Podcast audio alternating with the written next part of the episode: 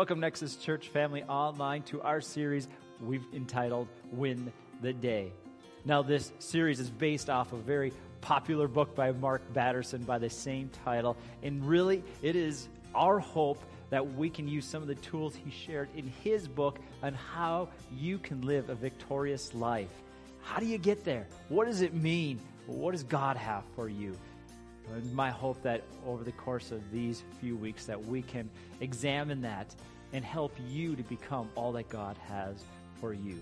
If you want more information about our church or would like to, to come and visit us, you can go to nexus church m n dot com and find all the information there. You can also Google search us, find us on Facebook at Nexus Church M N, and we would love to connect with you. Drop us a, a message, email us, and we will get back to you, and we will help you and encourage you as you walk with Jesus and connect to Him and connect to others. Enjoy today's message.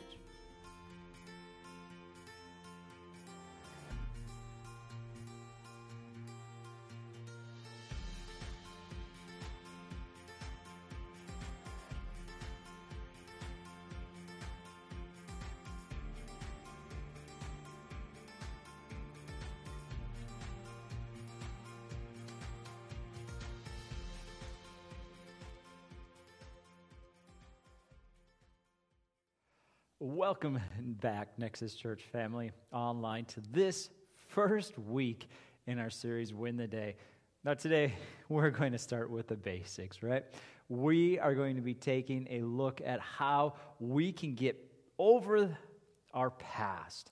In order to win the day, we first have to get victory over our past. And that begins with our thinking.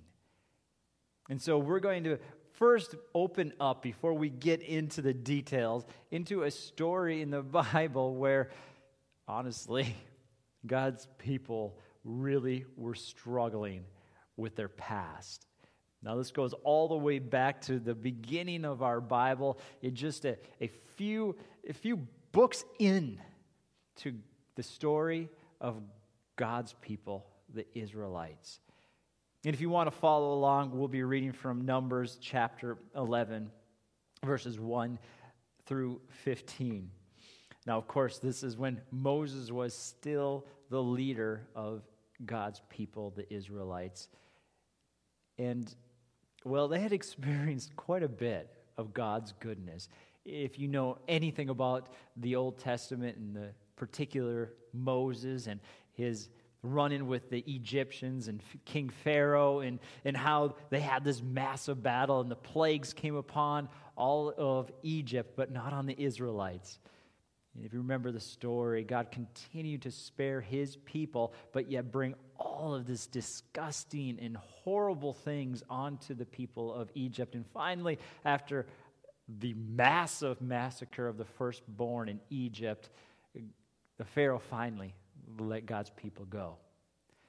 And now, according to Numbers chapter ten, there's one book before what we're about to read, God had freed them for now two years and just a few months out. And now we come upon a few hardships that they've had. And they have quickly forgotten all that God had done for them. So let's pick it up on verse one of Numbers eleven. Now the people began complaining openly before the Lord about hardships. When the Lord heard, His anger burned, and fire from the Lord blazed among them and consumed the outskirts of the camp. And the people cried out to Moses, and he prayed to the Lord, and the fire died down. So that, that was named Taberah, because the Lord's fire had blazed among them.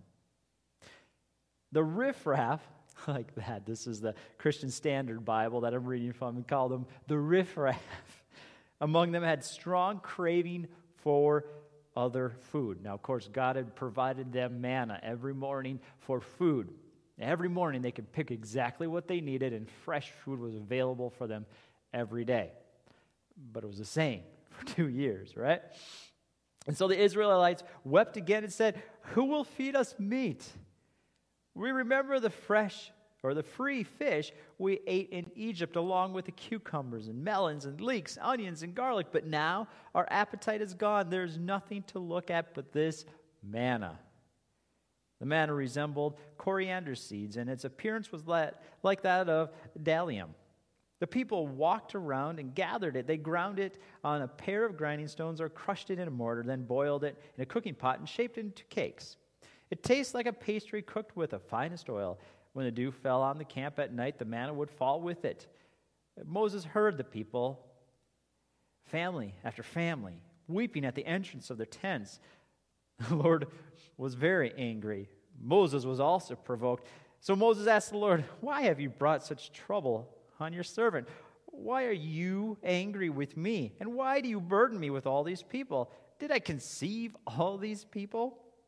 Did I give them birth so, so that you should tell me, carry them at your breast as, as a nanny carries a baby to the land that you swore to give their fathers? Where can I get meat to give all these people? For they are weeping to me. Give us meat to eat. I can't carry all these people myself. They are too much for me. If you're going to treat me like this, please kill me right now. If I have found favor with you, don't let me see my misery anymore." I mean, talk about a complain train. I mean, after all that God had done for them, again, just two years removed from all the miraculous, right? The sparing, the, the opening of the Red Sea, and then walking through. I mean, you're talking about massive amounts of people, like more than the biggest city that I've ever been in. This is massive amounts of people going through, and God providing a way through this massive sea, and then crashing down on all their enemies and freeing them for good. And then they get out to this desert, and and God leads them. What should have taken just a few days takes them forty years, and there's a reason behind it, of course, but now they're just two years into this. God provided everything, and they're complaining, and more so, Moses is complaining. Why? Why do I have to carry these people's burdens? God, remove me from this. What a complaint train. They wanted to go back to slavery, to death, to destruction, to, to owning nothing. When God actually changed their identity, they wanted to go back to their slavery, when now God said, I am separating you. I'm creating in you a, a perfect nation that is going to represent me to the rest of this world, to show my goodness, to show my glory. I'm going to set you apart and make you a great nation. I'm going to take you to this promised land. And then they started complaining and wandering off. They wanted their former life. They wanted to go back from this goodness that God had delivered them to. He had changed everything about them. I don't know about you, but I'm a lot like the Israelites. Now, I, I can look at this story and I can shake my head and I can say, guys, come on. Come on, can't you remember? Can't you just, it's, it wasn't that good. How, how crazy do you have to be?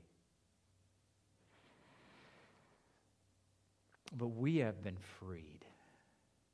If you are a follower of Jesus today, you are free. Can I ask you a question? How often do you live in that freedom? How often are you truly broken from that past? Does that past still haunt you? Do you still struggle with some of the things that you struggled with? You see, we point our fingers at the at the Israelites, but But then we forget that we ourselves don't live in the fullness of what God has for us. Listen to some of these promises that God gives us in the Bible, that, that if you are a new creation, if you have given your life to Jesus to, to be your Savior, to forgive you of your sins, if you have, if you have made Him the director and the Lord, the, the one in charge of your life, then listen to this. Romans six six says, you are no longer slaves of sin. You are freed from sin. You should no longer think bad things. You should never struggle with with choosing evil things versus good things. You shouldn't have issues of, of what you put into your mind or what you put into your body, but you should only be doing things that build you up and encourage you and fill you with good.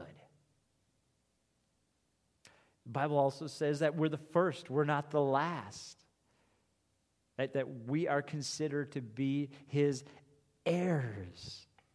That means that we are co-rulers, that we follow in line with Jesus. It also means that we are His chosen. All of these are our promises. Why don't I live as if those were true? Why, why do I struggle with confidence, with telling the truth, with living in, in this freedom that God has freed me from in this world? Why do I still struggle with doubt, confusion, lack of clarity?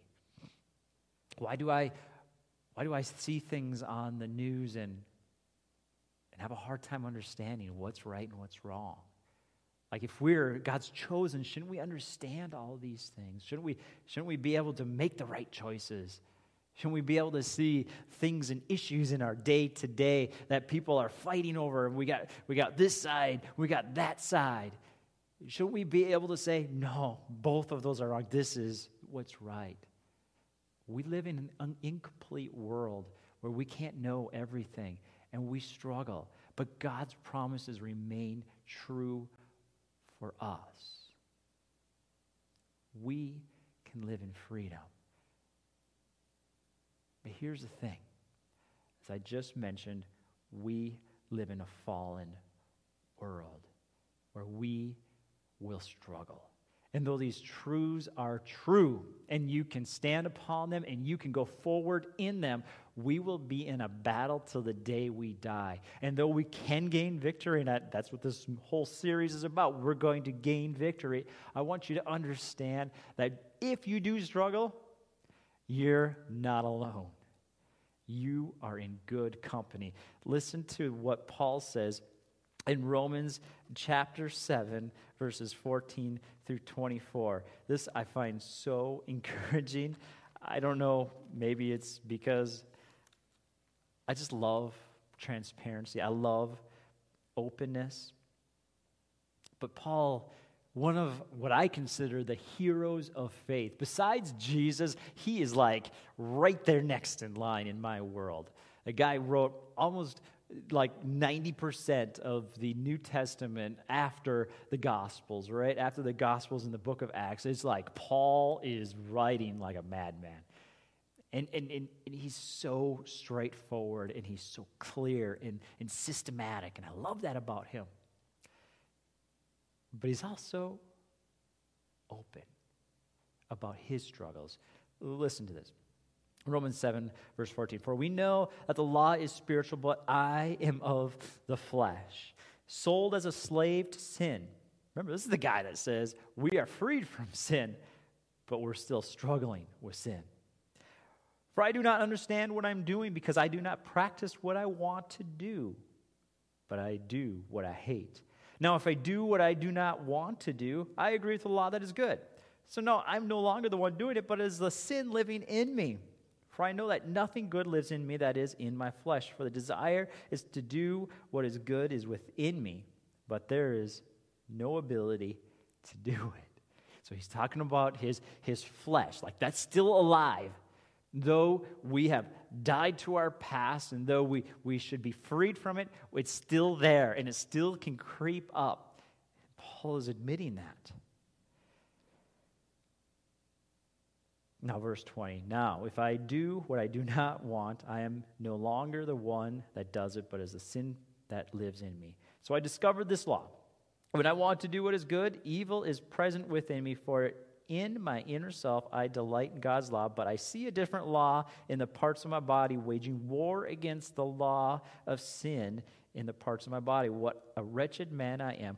Who will rescue me from this body of death? Right? So just pause right there, because verse twenty-five is where it gets good. Paul is admitting that he still struggles with sin. He still struggles with his past. Though he has been freed from it, like we just read, right? All those promises, we're an heir, we're the first, we're not the last. We, who, we are conquerors. We are God's chosen, but yet still we have flesh. We have these, these things in us that wage war, as Paul says. But he understood that though we have this past, we can defeat it. Though you and I are no different than the Israelites, and we we we look at this new life that we've been given in Jesus, we still struggle with that past. We still struggle with the past identity. We still we still fight going back to where we came from. But Jesus offers us, constantly offers us hope that we can change, that we will change. Listen to verse twenty-five. Thanks be to God through Jesus Christ our Lord. So then with my mind I myself am serving the law of God, but with my flesh the law of sin. So Paul understood. He understood that with Jesus we can have victory. We can have victory. I love how Mark Batterson put this. He said, it took one day to get Israel out of Egypt, but it took forty years to get Egypt out of Israel. Friends, Jesus has given you new life. Today, if you are a follower of his, you can be freed from your past. Eternally, you're already freed, but today, here in the flesh, here where you live, you can find freedom. My prayer is that it doesn't take you forty years to find it. That you don't have to, as Israel had to, bury those who were freed out of Egypt in order to enter the promised land. If you if you don't understand that story, God waited until all of those who had looked out and, and, and viewed the promised land, right? He sent the spies. God spent the, sent the spies through Moses' command to the promised land to look at it and to view, should we go in there? They freaked out, right? They, they're like, ah, we can't go there. We can't defeat them. Like, what? What are you talking about? You just were freed from the strongest, biggest nation of that time. And you're looking at this, this promised land and all these giants and, and all these wonderful things besides those giants. And you're saying you can't defeat them. Well, of course you can't. God can. And so because of their unbelief, that whole generation that that that, that sent those spies had to die off before Israel could enter that promised land. My hope is that you don't have to spend your whole time on earth wandering around trying to find that freedom, having to wait to when you enter eternity to finally find the promised land, to find the freedom, to find the identity that you have. Sure, you'll get little glimpses like Israel had. You know, they got that glimpse. Even Moses got to see it one more time before he went to be with God. But today, today I want to to help you, to walk with you. And in the remainder of our time, I'm going to give you three tools that I believe can help you find that freedom here on earth.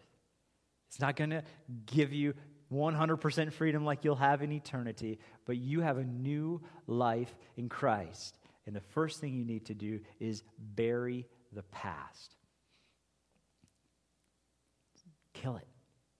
It's time to move on. You see, what Paul wrote in verse twenty-five, he clarified in Second Corinthians. Let me read this to you. Second Corinthians five seventeen says, "Anyone who belongs to Christ has become a new person. The old life is gone.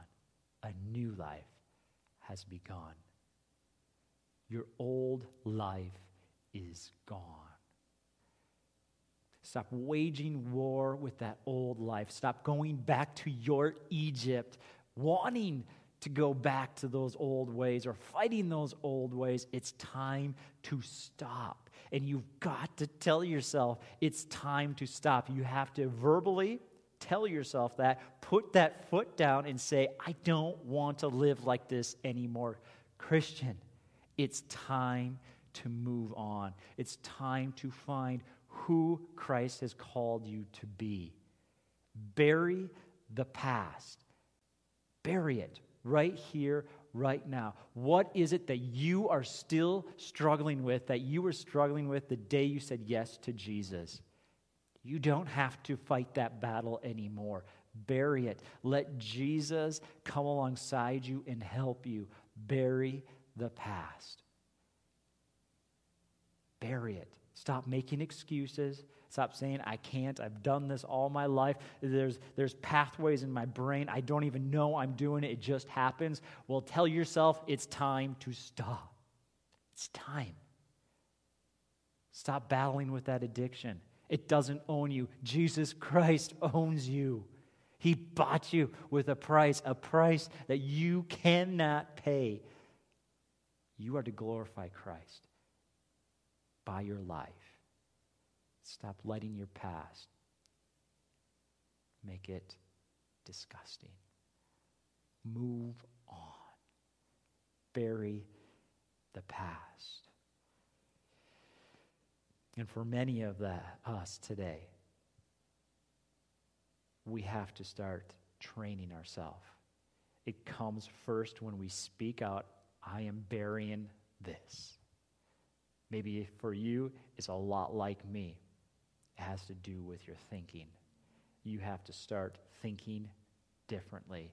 And so the next step for us is to change our thinking.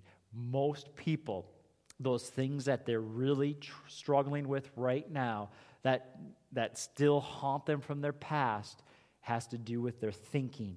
Your brain is so incredibly powerful. I cannot overemphasize that. I cannot. What you think is what you become. It might not be today, but if you continue to think about something over and over again, you will become it. It's called self-fulfilling prophecy. Whatever you are speaking or thinking inside of yourself, you are becoming, right? Research is indicating that eighty percent of most people's thinking is negative. Think about that. eighty percent of your thinking throughout a day is negative. What does that tell you? If self-fulfilling prophecy is true and the studies are accurate, that what we think is what we become, we are constantly becoming negative. And the brain waves that continue to go over the same pathway over and over again create this trench where you don't even know you're thinking what you're thinking. It just is automatic. So the moment something flashes up, your brain is immediately going down that same path it's always gone down. You have to intentionally say, I am not thinking that way anymore. When you see something and it creates a negative pathway, you say, that's not true. Get back to what the Word of God says. When you see somebody and you think negative thoughts about them, you need to stop yourself and say, that is not what God thinks of that person. God loves that person.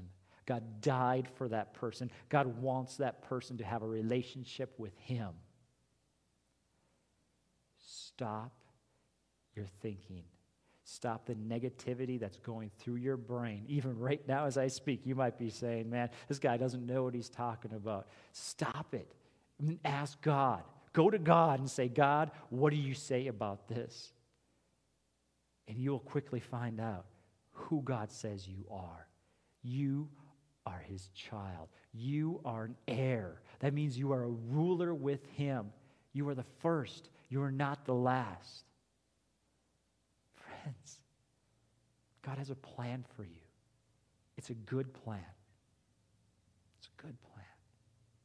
So change your thinking. If you want to flip the script in your life, if you want to change the direction you're going, if you are going down a path that you know is not what God has for you, you know he has more for you, you know that he has died for you to have a purpose and a plan in this life.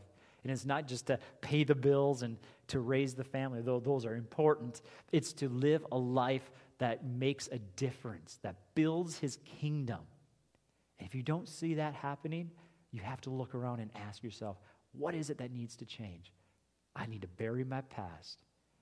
I need to change my thinking and start speaking life, start speaking things that are true, that are positive, that bring life, that make a difference in people's lives around you. And then we must define our win. You see, in order to in order to change our thinking, we need to define, where is it supposed to go? What is the win? What does God want for me? You have to ask that question. If you're going to change your thinking, you need to get real with, what is it? What is it that I'm supposed to be thinking? Where is it that I'm supposed to go? What am I supposed to do? Well, begin with asking God and saying, God, what is it? What is it? Like, what does your Bible say?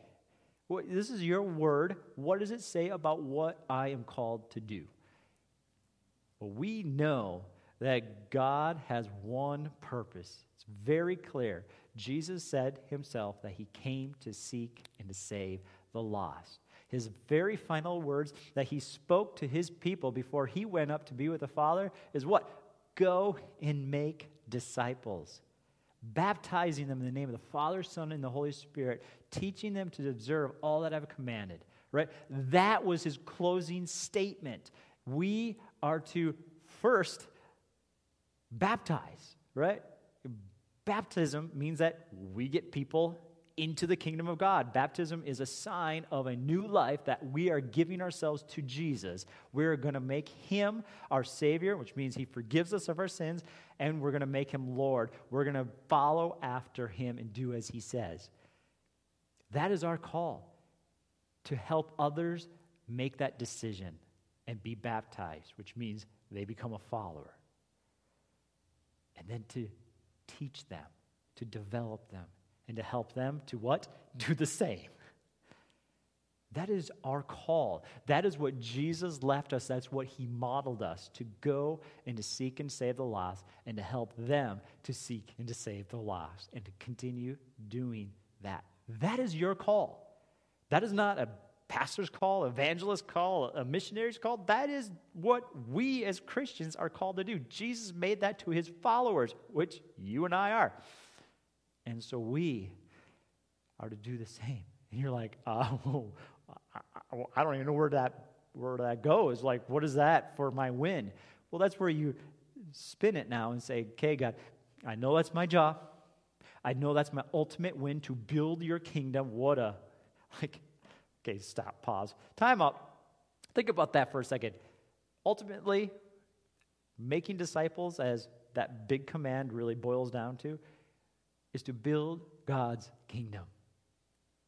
I don't know about you, but to say that I,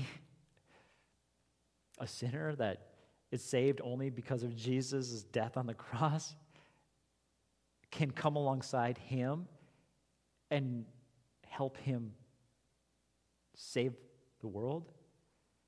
Like, I don't know about you, but that is a humbling thing. That is, that is a call that radically changes everything. Like, I get to partner with God and do what He did and is doing. That's a win. And so we have to ask ourselves in our practical everyday life, what does that mean? It doesn't mean you have to be a pastor. Maybe you are, and maybe you will. That's awesome. When you wake up in the morning, you get to be Jesus to your coworkers, your classmates, family members, neighbors. How are you leading them closer to Jesus? And if they are now following Jesus, how are you helping them to therefore become disciplers themselves? Are you teaching them, helping them to understand how to help others come to Jesus? It, it, it, there's no program. It's lifestyle. Slow down. You will win the day when you define what it means for you to be a follower of Jesus. How to change the world around you. Right? And let me tell you, it begins in your thinking.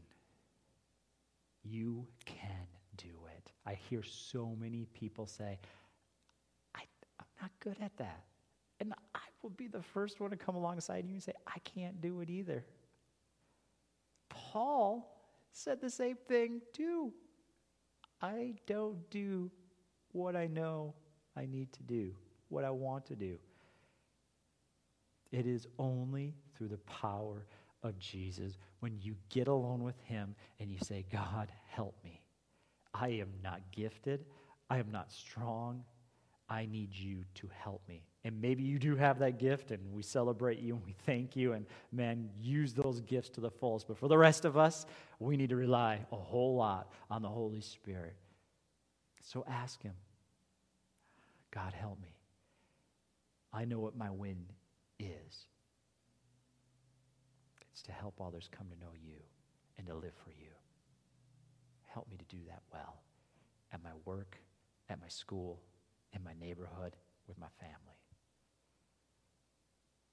Start there and see what God will speak to you. Define that win. And remember, you can do it. Stop saying you can't. You can, because you have the Holy Spirit in you. No excuses accepted. And so I want to close with this thought from Thomas Carlyle, a Scottish historian. He said, our grand business undoubtedly is not to see what lies dimly ahead at a distance, but to do what lies clearly at hand. And so I want you to begin today with square one. For some of you, that square one means you need to bury your past. It's time for a new day. It's time for a new day. Maybe you're sitting there today and you're like, I don't, I mean, you talked a lot about Jesus and I believe in Him, but I've never went to that step of, of following Him. The Bible is very, very clear. If you want to have a relationship with God, you cannot do it on your own. God does not allow any evil in His presence. He is a perfect God that cannot be defiled, cannot be in the presence of those who are defiled. We need a Savior. We need somebody who can step between us and God and make us right with Him, and that was Jesus. He lived a perfect life. He died, though He should never have died, because He was perfect. He died a sinner's death for you and for me. But He didn't stay dead. He rose from the grave. He conquered sin. He conquered death. He conquered everything that we deserved so that we could be right with Him. And the only way we can receive that gift is by saying yes to Jesus. Saying, I believe in You. I know You're the only way to the Father. And I'm going to give my life and let You forgive me, save me, and lead me. And so if that's you today, it's as simple as saying that, God, I give you my life. I believe in you. I believe that you are the only way to the Father, only way to eternity and life, only way to, to be in the presence forever with Jesus and the Father. I give you my life. I want to follow you. Do that. Tell that to God. I know it seems weird and maybe like he's not listening. He is. He is real. And he will listen and welcome you into the family. And when you do that, you have new life where you have the ability through the power of the Holy Spirit that he gives on the day that you believe in Jesus. He gives you new life. He gives you the Holy Spirit, which means you have the power to live for him. You need to tap into that power every day, getting up and saying, I need you, Jesus. Help me to think like you. Help me to live like you. And listen and be obedient. You have a new life. You've buried the dead. Now you need to continuously, from this day forward, fight to think about what God thinks about. Think of the positive. You are God's child. You have the ability to do all he asks you to. Start changing that thinking. You can do it. It's going to take a lot of work, a lot of intentionality, because those those brain waves, they're they're powerful. They've been there for some of us forty plus years. They don't change overnight. You need to rewire them, but it can be done. Fight that fight. Pray those prayers. Get people around you who will fight with you. And then define that win. Where are you to use that gift that God has given you?